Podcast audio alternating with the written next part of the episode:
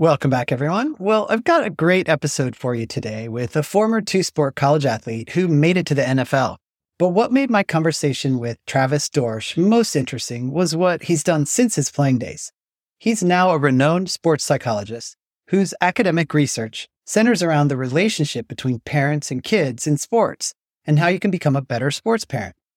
Now, before we get going, I have a confession. I should probably do a whole episode on this because there's a lot to unpack. But this episode made me take a hard look at my own sports parenting. I don't talk about this a lot because I don't want to embarrass my kids. But as much interest as I have in youth sports and in the path young kids take to college, and as much as that has helped me understand, at least on paper, what kids need, I have not exactly been the picture of perfect sports parenting myself. In fact, there was a moment in my conversation with Dr. Dorsch when I'll admit that my mind wandered thinking about not just all the things I think I've done to set my kids up for success in sports, but to the reality that I've actually gone off rail way more times than I would like to admit, both in supporting them as a sports parent and as a parent generally. I'll leave those stories for another day, but that's a long way of saying that there are some very valuable lessons in today's episode about how you can best support your child in their individual sports development, including leaning on them to understand what they want from their sport and their social development as much as you consider what you want out of sports for them. Travis also has great advice on the importance of playing multiple sports for as long as possible, how to position yourself for the highest levels of success in sports, how to tread the line between being supportive without being overbearing as a parent, how to inspire lifelong commitments to physical activity in our kids and help them avoid just burning out completely on sports and quitting altogether after their competitive playing days end how we should rethink the return on investment we expect from our kids' participation in competitive sports, and what are a few practical ways you can become a better sports parent who doesn't lose the trust and respect of your kids. So let's get to it. Here's my conversation with Travis Dorsch. So you were a two sport athlete at Purdue. You played baseball and football. How did you manage to not only play two sports, but two of the more demanding sports time wise? Yeah, I didn't I didn't sleep a lot, and uh, I wasn't always in class maybe when I should have been. But uh, you know, that was my dream was to be a college athlete, and uh, you know, I, I, did the best I could to to make sure that I was a student athlete. Uh, you know, I I was an academic All Big Ten. You know, school was important. I joke about it, but uh, you know, trying to just make sure all the pieces fit, and trying to make sure that I, I was in class and, and was was keeping up with my schoolwork, and at the same time, yeah, trying to balance the demands of, of course, football was was one A. That was my my scholarship sport and uh, and baseball being a spring sport just kind of had to work with both sets of coaches to balance the time and the engagement and the travel uh, that went along with that. And and and of course there were times when I when I couldn't travel with a baseball team or couldn't be at a practice on a certain day.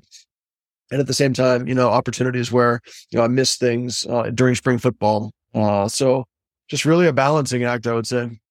So what what advice might you give to young athletes and to their families about sticking with multiple sports, even as the pressure builds to specialize in one? You know, I think I think it all comes down to the young athlete's motivation. And I think my, my advice is play as many sports for as long as you can. For a lot of kids, they're they're now in the in the general ecosystem that we have in youth sports, they're being forced kind of to decide when they approach high school. Like, are you going to be a high school baseball player or are you going to be a high school football player? And I think there are still some school districts, there are still some some coaches and administrators that are going about it the right way.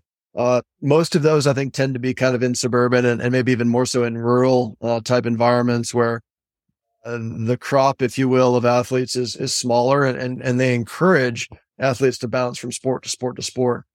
But at the same time, those athletes now, I think, typically have people in their ears around, hey, you won't you you won't achieve your potential necessarily in in one sport if you're playing all of these sports. And I wholeheartedly disagree. Uh, but it's the ecosystem that we live in. So yeah, the advice I think for for parents or athletes is play as many as you can for as long as you can until somebody says or you feel that you really do need to uh, to decide. What value do you think you got from you know learning two sports and developing at the high level that you did in two sports? Yeah, and I mean, for me, I think it was even more. Uh, you know, as a four sport, I was a four sport athlete in high school, and and the opportunity, in addition to football and baseball, the opportunity to to play basketball at a very high level. We were a state championship basketball winning team. Uh, ran track. Uh, we had you know a number of great athletes on the track team, and and and I was able to do a couple of events that, you know, I otherwise wouldn't have had that opportunity to do. I think that transferred over to the other sports as well. But really the lessons I think for me were playing for multiple coaches, playing with multiple teammates, kind of learning a different worldview, a different perspective, a different sport uh, approach and style.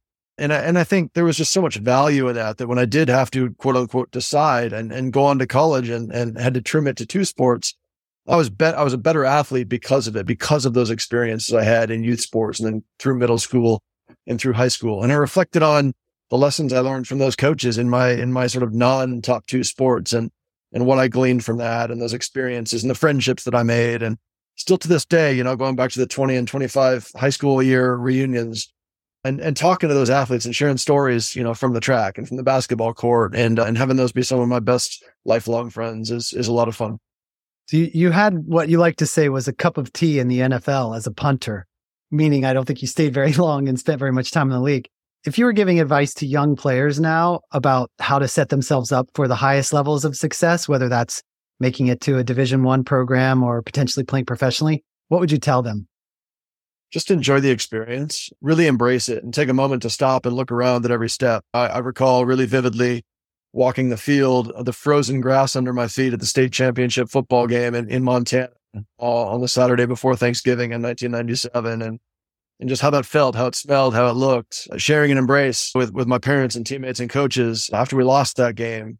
Then coming back during that, that basketball season in the winter of 98 and, and winning the state championship. And remember the, I remember walking on the turf at the Rose Bowl as a junior at Purdue and sharing a laugh with guys like Drew Brees and some of the other great players that I got a chance to play with. And just those are the things that they can't take away, right? I mean, good and bad. Sports has all of it.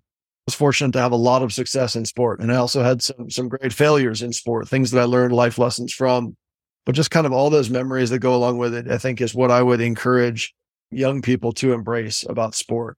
And it ends sooner than you think. You know, whether that's when you're 13 and you don't make the the club, the travel team, uh, in my case, when you're 25 or 26 and someone says you're not quite good enough anymore, it always ends. It's going to end for uh, for LeBron James someday. It's going to end for all of us. And I think no matter what level you rise to, is just embracing those moments, embracing the lessons, the good, the bad, all the things that shape you as a young man or a young woman through sport. I think is the important piece.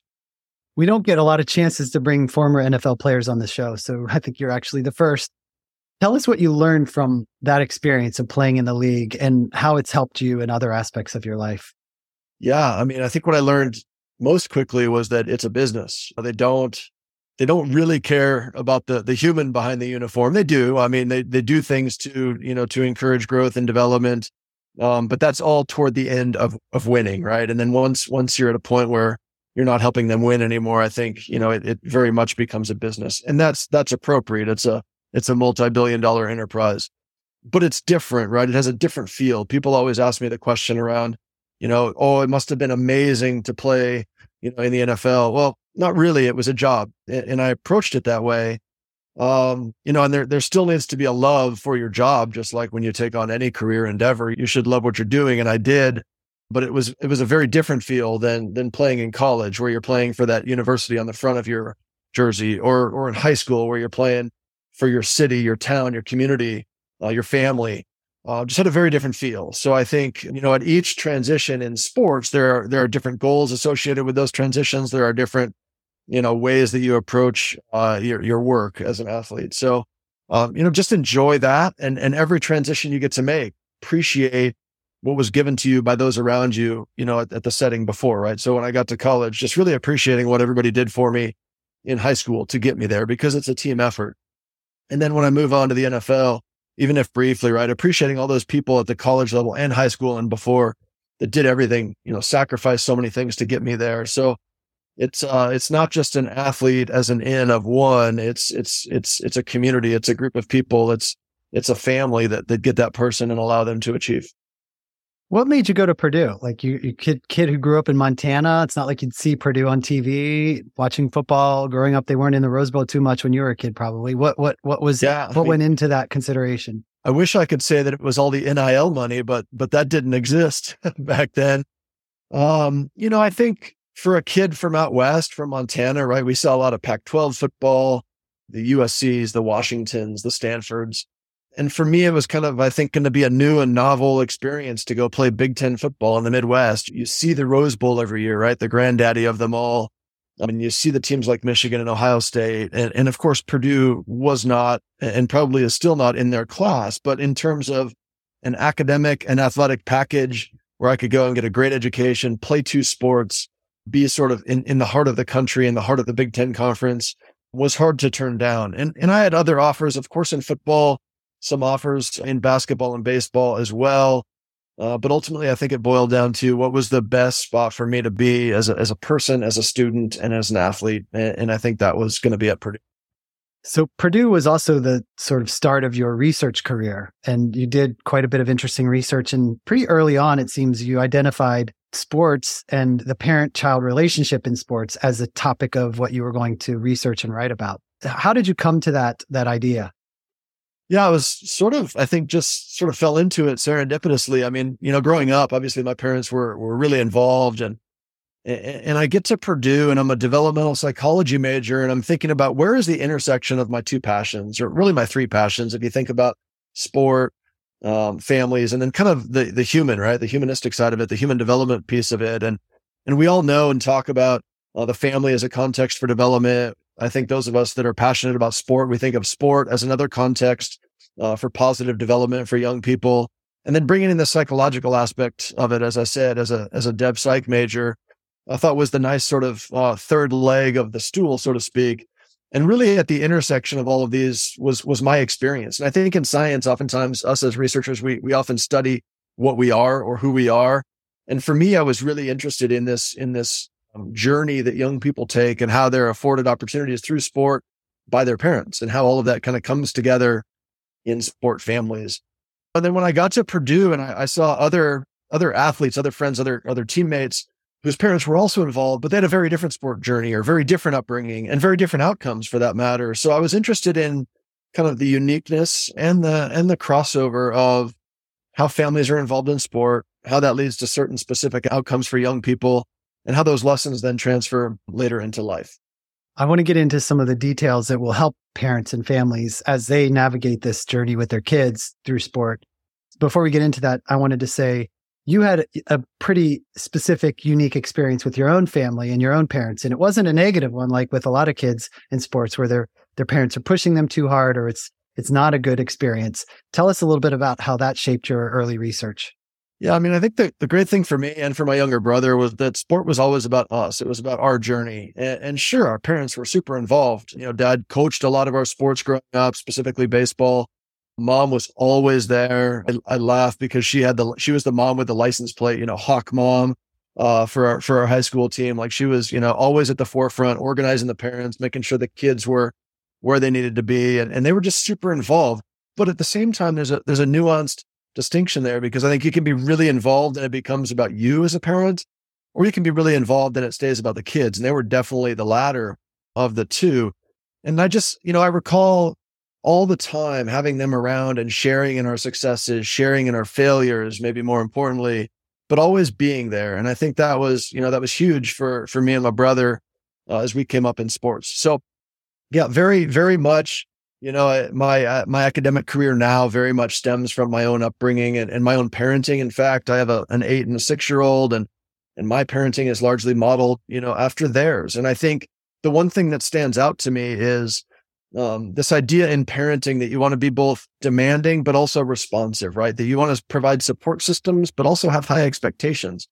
And when one comes in the absence of the other, you can you can have some issues, right? If you have a parent that's super demanding but not very responsive, not very there, not very supportive, there can be obvious issues. But also at the same time, if you have the parent that's just sort of always supportive, always the best friend, you know, always doing things for the child, but but but then there's no you know, there's no need for excellence. There's no need for you know, sort of demanding a certain level of, of inputs from the athlete. Then, then I think you can also fall into some traps. So, kind of balancing both of those, I think, is really important for for parents.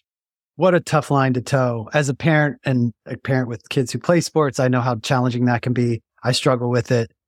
How do you tread that line between being supportive but not overbearing? Yeah, that's a really good one. I mean, I think each parent needs to sort of feel that out for themselves. And and and more than that, it it varies by child within the house, right? Not every kid, even every kid in your family needs the same level of support, the same level of demandingness, the same level of, you know, motivation.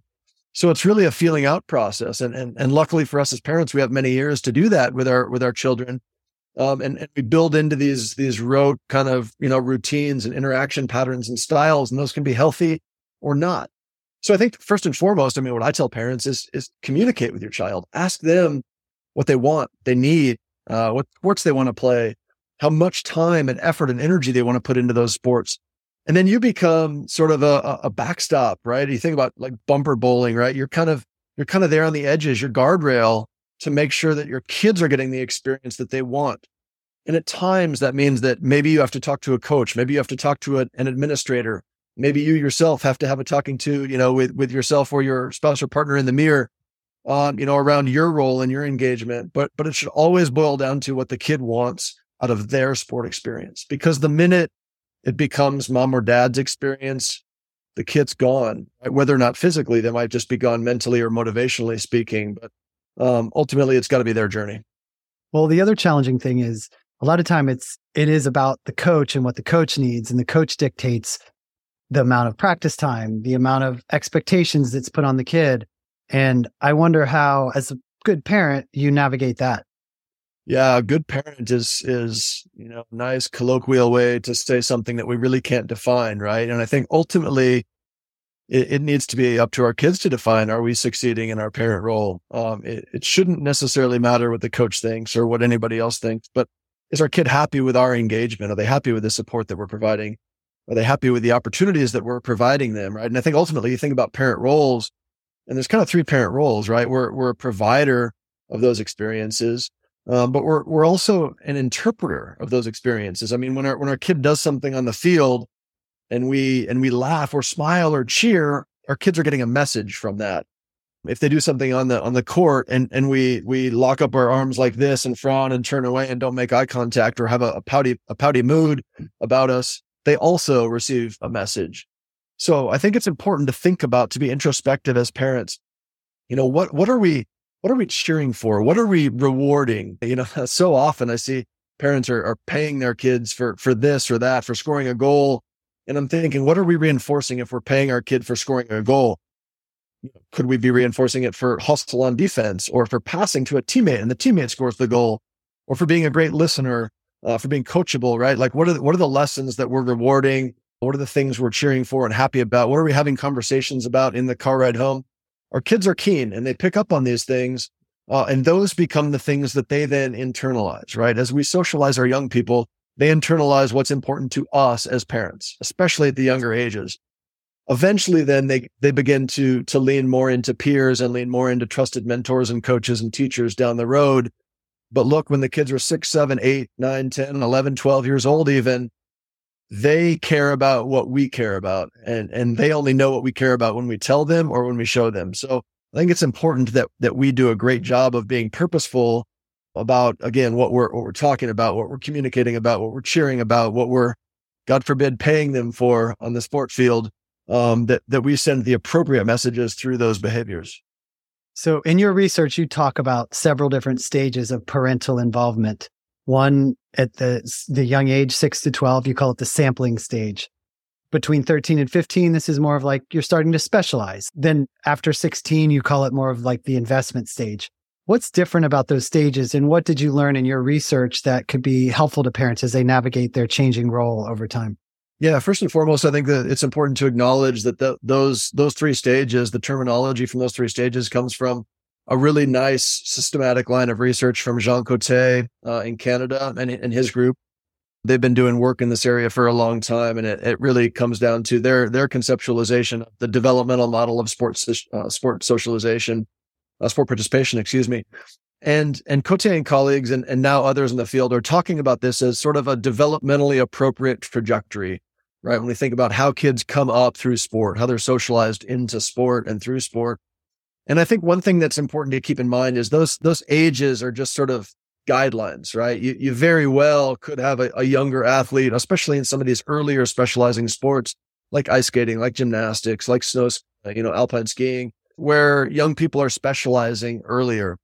But I think the the impetus really behind their model and their conceptualization of the stage is, is that there's an appropriateness to playing a lot of sports early on, to figuring out what your body is good at, what does your mind like, uh, what kind of situations do you want to put yourself in in sport to learn both as an athlete and a person. And so typically that's that sampling stage, right? And and we know through a motor behavior lens that there's a lot of learning and transfer that occurs. If I'm out playing soccer as a 7-year-old, that is making me a better basketball player. That is making me a better football player, right? If I'm running track, that's making me better at all these sports. If I'm doing gymnastics, I'm learning to move my body and there's transfer there that happens. But ultimately, right, most kids get to a stage around the age of 13 where we're going to transition now and begin to kind of focus on the things A, that we love and B, that we're good at. So, you know, around 13, 14, 15, we see kids moving into kind of one or two primary sports. This is around the transition to junior high and high school. And that's typically, I think, where young people kind of find their niche, if you will. And then again, another, a second transition, typically in the back half of high school and, to college for those that are lucky enough to participate into sort of an investment, right? Where it's now I'm kind of putting all the eggs in this singular basket and I'm going to give it my go and, and, see where it takes me.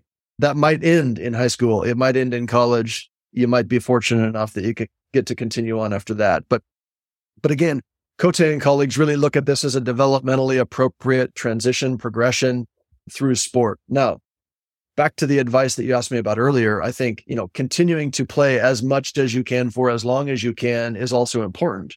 So for me, that transition kind of to, to specialization didn't happen really even until college or maybe even into the NFL. I was fortunate to be able to play multiple sports in high school. For other kids, right? Because either they want to or they feel like they need to to get on the field, they might need to make that transition at, at 12 or 13 years old to get on the team in junior high to then have a chance to play on the team in high school. But I think where we go wrong as parents and adults is layering on all those expectations of high performance early, such that young kids at 8, 9, 10, 11, 12 think that this is all I can do because I have to become an expert or I'm not going to make the team, which means I'll never play in high school, which means I'll never have a chance to achieve my ultimate goal. It's part of the reason why we have a, such a stressed out generation of kids, frankly. I mean, I've reported on this for a long time and it just feels like there's so kids are under so much more pressure and it's not just sports but across academics and everything that they feel like this is their only shot. They're in 8th grade. You're going to get more papers. You're going to get more chances to prove yourself. And yet there's there's such an inherent pressure put on kids that they develop you know mental health issues at far younger ages. And i think you're absolutely right. This is not only a sport conversation. I mean we're having young people that are being encouraged to pick a college major in sixth and seventh grade, right? To, so they can do all the after school clubs and so they can get in a research laboratory on campus as a, as a high schooler and start focusing on their, on their career. We're seeing it in, in, um, music, right? That you, you can't be an orchestra and choir and band anymore because you need to focus on one instrument that will look good on your vita. So when you apply for colleges, right, you can say that you've been doing this for, for eight or 10 or 12 years. I think you're absolutely right. Kids are feeling the pressure. I think in large part that comes from us as adults and parents. But to, to, to be fair, the playing field, I think, is set up such that parents also feel the pressure to afford their kids the opportunities to succeed and are, and are getting constant messages from communities and societies more broadly that, that you've got to help your kids figure it out early or they're going to get left behind. So while it's easy, I think, to blame parents for pushing kids too hard, I think parents are also operating in a in a ecosystem in which the messaging suggests that you got to get your kids going earlier or they're going to get left behind. You've been part of some research that's been done recently through the Aspen Institute, and I think they've, they're looking at new models and ways that we can improve youth sports for kids and outcomes. What what are some of the takeaways that you you've gained from that? Yeah, it's a great question. I mean, there are a number of barriers, systemic barriers that kids face, and sports are are not getting cheaper. When you think about what it costs to get your kid onto a travel baseball team, or my kids are both skiers, to get them the ski passes and up to the mountain and all the equipment that it necessitates, sports are are not inexpensive for the most part. There are still some some areas where we can get kids in on the cheap, but but for the most part, it's it's getting more expensive, especially if those kids are high achievers and want to, you know, pursue a trajectory that would allow them to go to college someday, let's say. it's not just lower class kids anymore, but even middle class kids are getting priced out.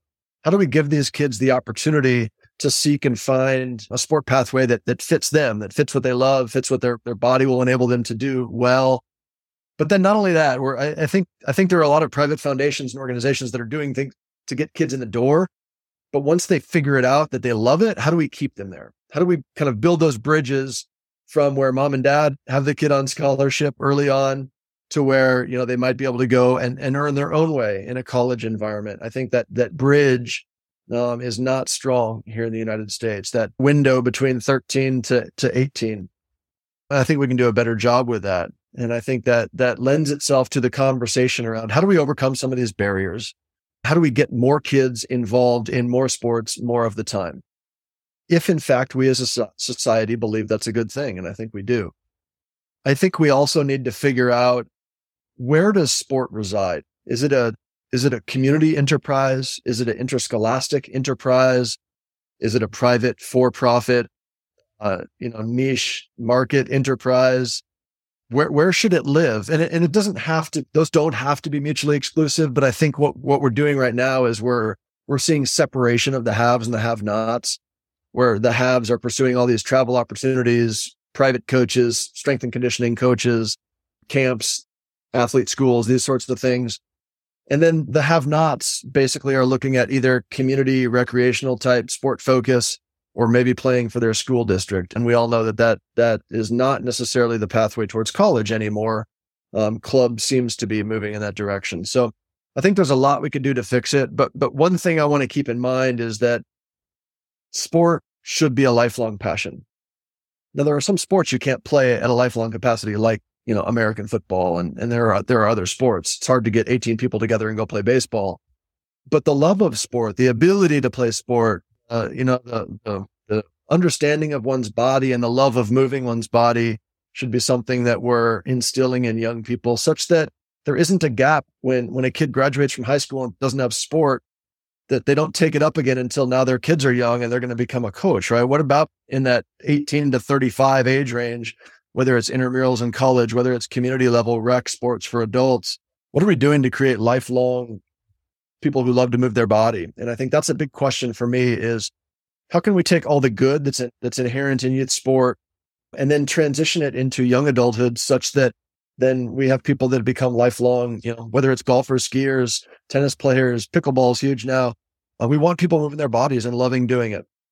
Well, so completely agree with so much of what you just said there. And it's interesting to think about as a parent of kids who are enjoy sports and who are good in sports and want to play competitively, there aren't many paths. The paths tend to be ones that cost a lot of money. And I hear what you're saying about like we have to evaluate as a society whether we want that to be the way it is. We want to just create a path only for people who have money to play sports. Um, or do we value sports so much that we put more into them as a, as a community and we make sure that those opportunities exist still? Do you see a world where we will have more community based sports and that there are ways for kids to continue to play a variety of sports for longer without having to pay quite as much? Or do you think that the cat is out of the bag, that money has taken over this and that the only path forward is for people who have money? Kind of see both, actually. I think they're going to end up having to coexist. I do think the train has left the station on on club and pay to play and travel sports. I don't think that's going away as long as as long as our country is a market economy. I don't think that's going to go away. It's hard for anybody to tell uh, an adult that you can't start your own team or start your own business, and and there are sure clientele out there for that person, right? At the same time, I think we also have a strong grassroots movement towards um, community level sport, towards recreational sport, towards opportunity for all. Unfortunately, I don't think those pathways lead to the same outcomes necessarily. One being focused more on sort of performance outcomes and the other on more sort of socio emotional, um, intrapersonal and interpersonal outcomes. And that's okay. I mean, I think people are free to pursue whatever they want in sports. I wish we could have the best of both worlds with the understanding that those don't need to be mutually exclusive that you can pursue high level performance and also focus on the socio emotional aspects of sport, the community building that occurs through sport. And that in fact, you can pursue that community building and socio emotional development while at the same time pursuing high level outcomes. So, I, you know, I think they can coexist, but I think we've created a bifurcated pathway where uh, parents, families, kids are being forced kind of to choose. Yeah, totally agree. So let's talk a little bit more about your research that you've done over time with regard to the parent child relationship in sports. What are some big takeaways that you have from that research that could be helpful for parents as they're raising kids who are interested in playing sports in college? Yeah, great um, big picture question. I mean, I think, you know, anytime you mention the C word now, college, we start talking about a lot of investment on the part of parents and families. Uh, and that investment, you know, really, really leads to a lot of, I think, unintended down downstream consequences for young people and for the families. You know, look, we all know that we want return on our investment, and if we think about our kids' uh, sport careers as an investment, I think we can go astray. And I think that's where a lot of people oftentimes fail in their relationship as parents to young people. Anytime you start layering on the necessary investment that it takes for families to allow their kids to get to the highest levels of sport, parents are seeking some return on that. You know, whether that's, hey, I want my kid to start, you know, on the high school team. Uh, I want my kid to get that college scholarship, or man, I want my kid to go play professionally. This is the reason I'm investing the money in you, right? And I think again, I'm speaking for parents here wanting that that ROI, that return on investment. If we can reframe that into, you know, a better kind of reconceptualizing parents' goals around why do we get our kids started in the first place? Go back to that very day that you saw that flyer at the community center and said, I'm signing my kid up for rec soccer. What, what was, what was the reason that you picked up that flyer, got on that website and signed him or her up for soccer? And if we can ask ourselves those questions in the mirrors, right? It was probably because we wanted them to learn to love to move their bodies, to be out on the field with friends, to learn to respect authority figures in their coach, to learn how to get over disagreements with their teammates, to learn how to win gracefully uh, and lose gracefully for that matter. So all of those lessons and, and things that matter to us as a parent when our kid is six, they shouldn't go away. We can definitely scaffold in, you know, a higher level of engagement and expectation for excellence. And we want our kids to be able to pursue goals and, their passions but all the other stuff shouldn't go away. Again, back to this idea that it shouldn't be mutually exclusive. So in terms of the investment that's happening you know, on the part of parents and the return on that investment that we should be expecting, the ROI should come from those things, from our kids developing into wonderful humans who know how to win and lose, who respect authority figure, uh, you know, who can get along and manage and negotiate and, and talk to their teammates, um, who become good ambassadors for the community and for the kids that will come behind them. All of these things matter. At the same time, they can pursue excellence in sport. They can pursue that college scholarship. But you know what? 98% of the kids who pursue a college scholarship are going to fail.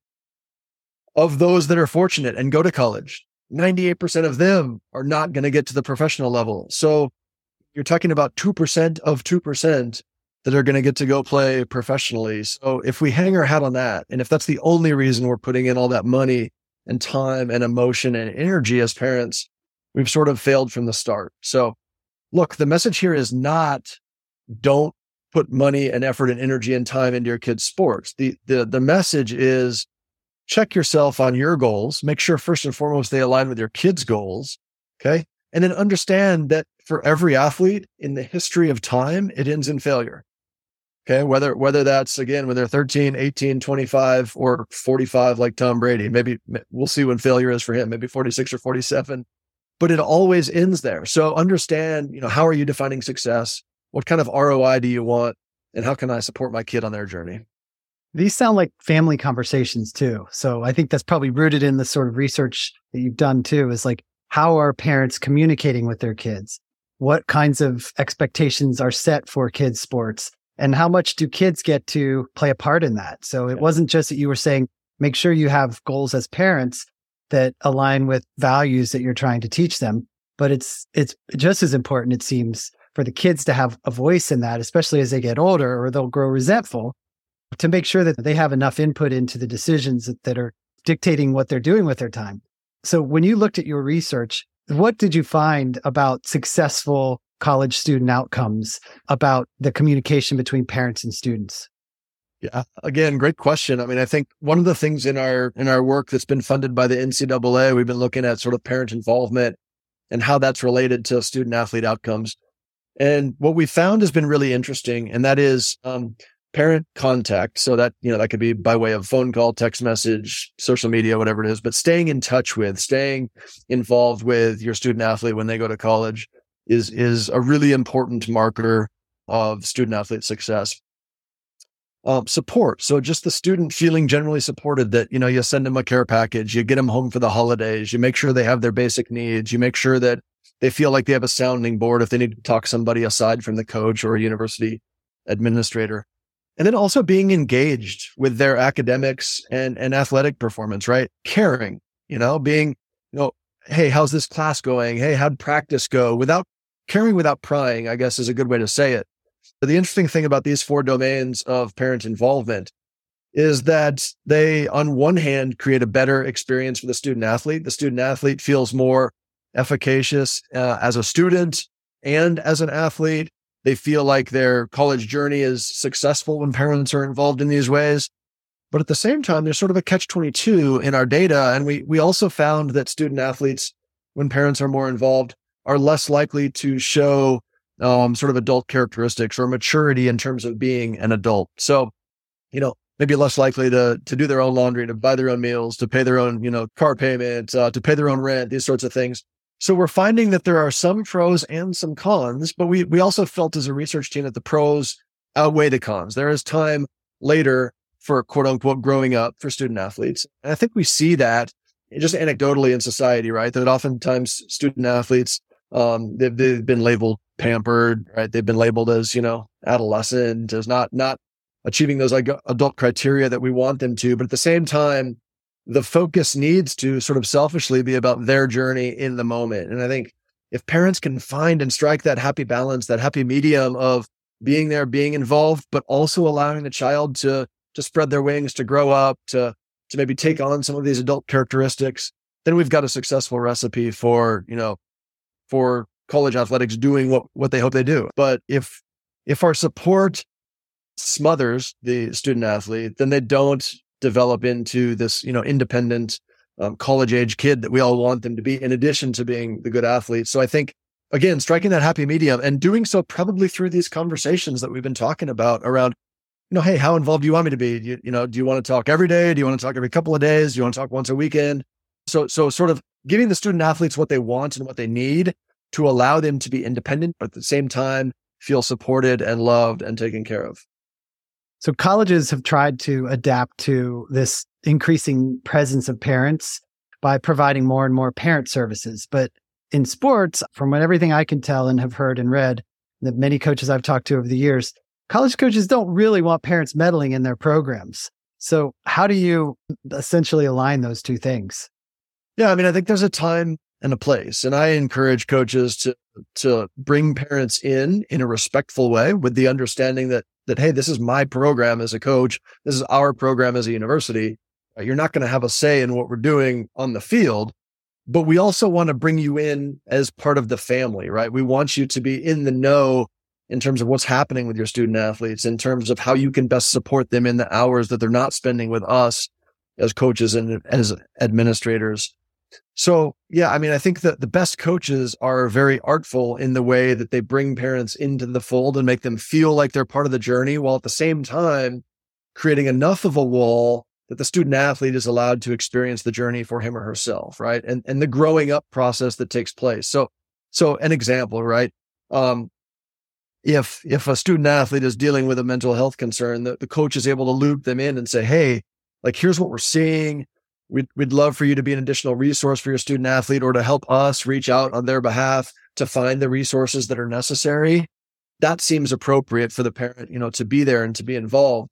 At the same time, you know, you, you've probably seen examples of, of parents that are confronting coaches on road trips because, Hey, why didn't my kid play? Or, Hey, why did you make this decision? Or, uh, you know, and, and that's of course on the not appropriate side of parent involvement. So for coaches, I think laying out the groundwork, the expectations, and I think you talked about sort of parent resources, parent education. That's a great way to do it, right? Whether that be in a preseason meeting or at an ongoing basis through, you know, newsletters or forums or sort of open office hours, whatever it might be, you know, keeping them in the know because parents, parents are very invested, right? Not just monetarily, but they've been raising this, this young human being for for 18 years and then and then they drop them off at the doorstep to college And I think it's hard to, to simply cut that cord as much as we might want to ask parents to do that.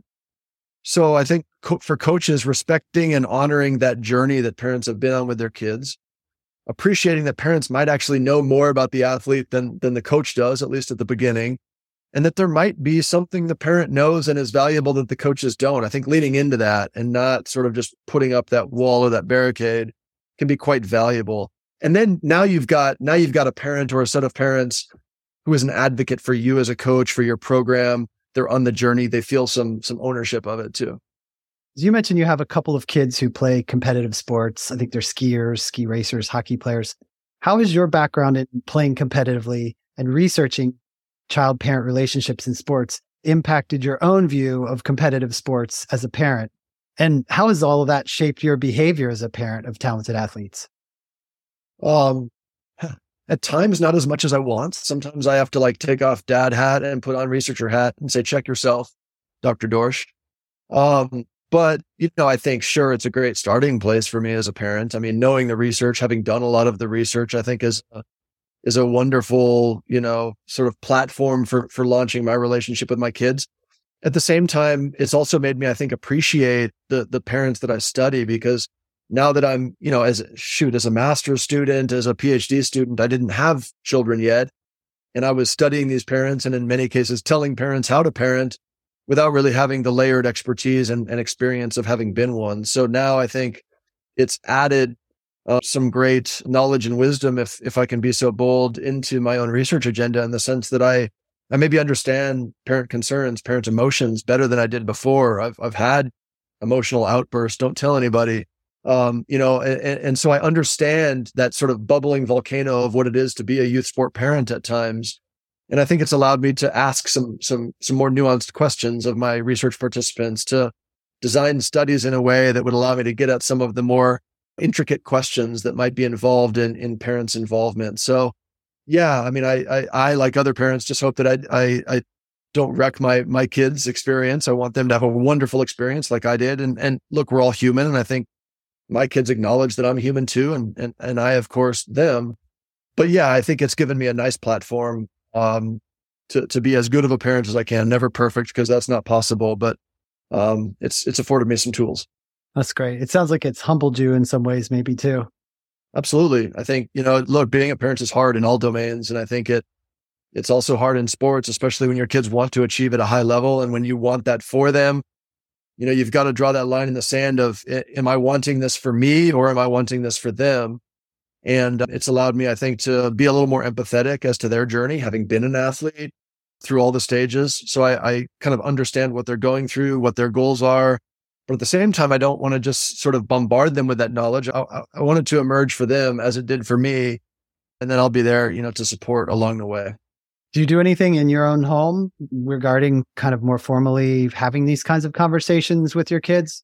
Not formally at all. We do a lot of informal, you know, conversing that's around the dinner table or in the car or on the field or or hill or wherever we are.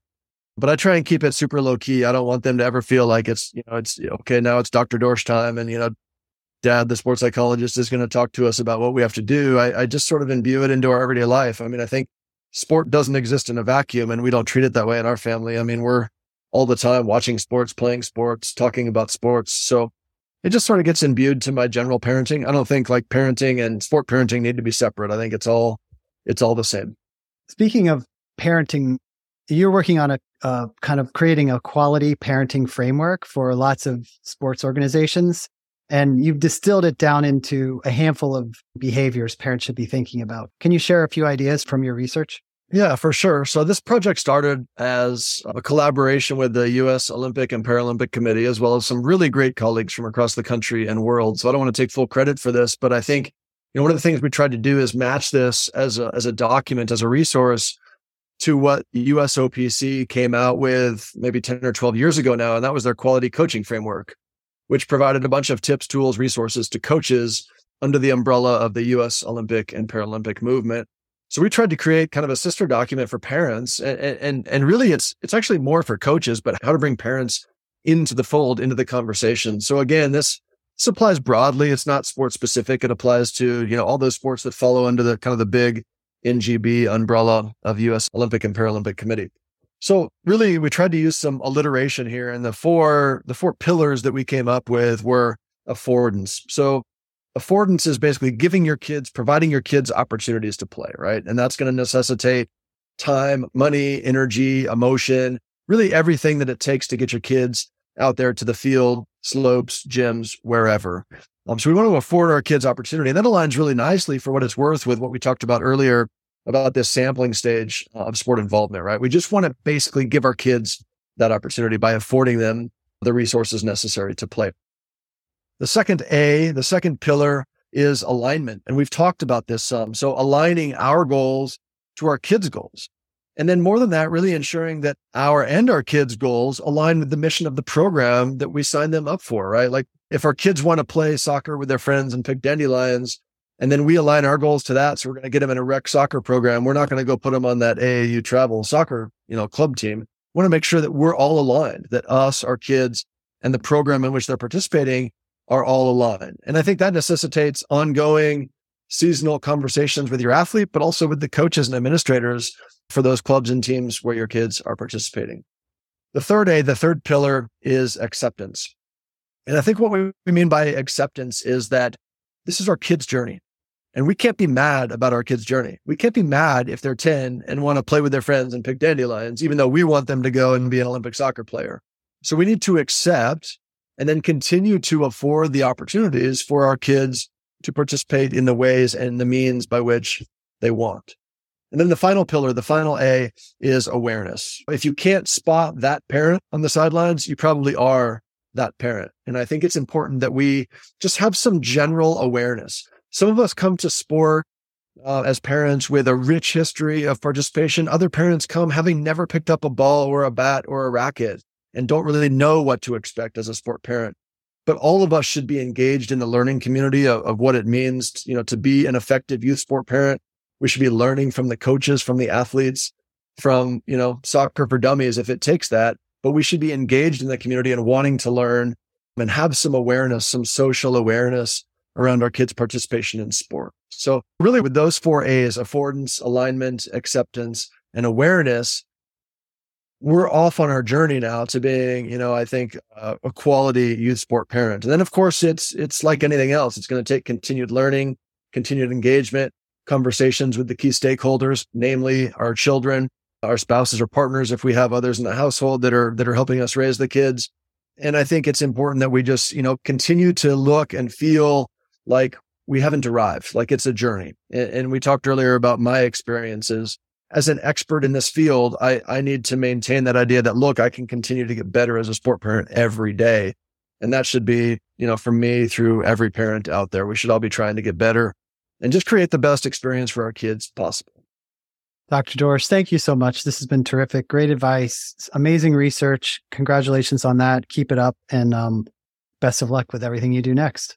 Thank you so much. Really appreciate it being with you today. And uh, God bless to all those parents out there. It's a great journey. It's an important journey. And uh, just keep it about the kids, and we'll all have fun along the way. Thanks, Travis. That's going to do it for this time. Thanks for listening. And don't forget to subscribe to the show so you don't miss any episodes.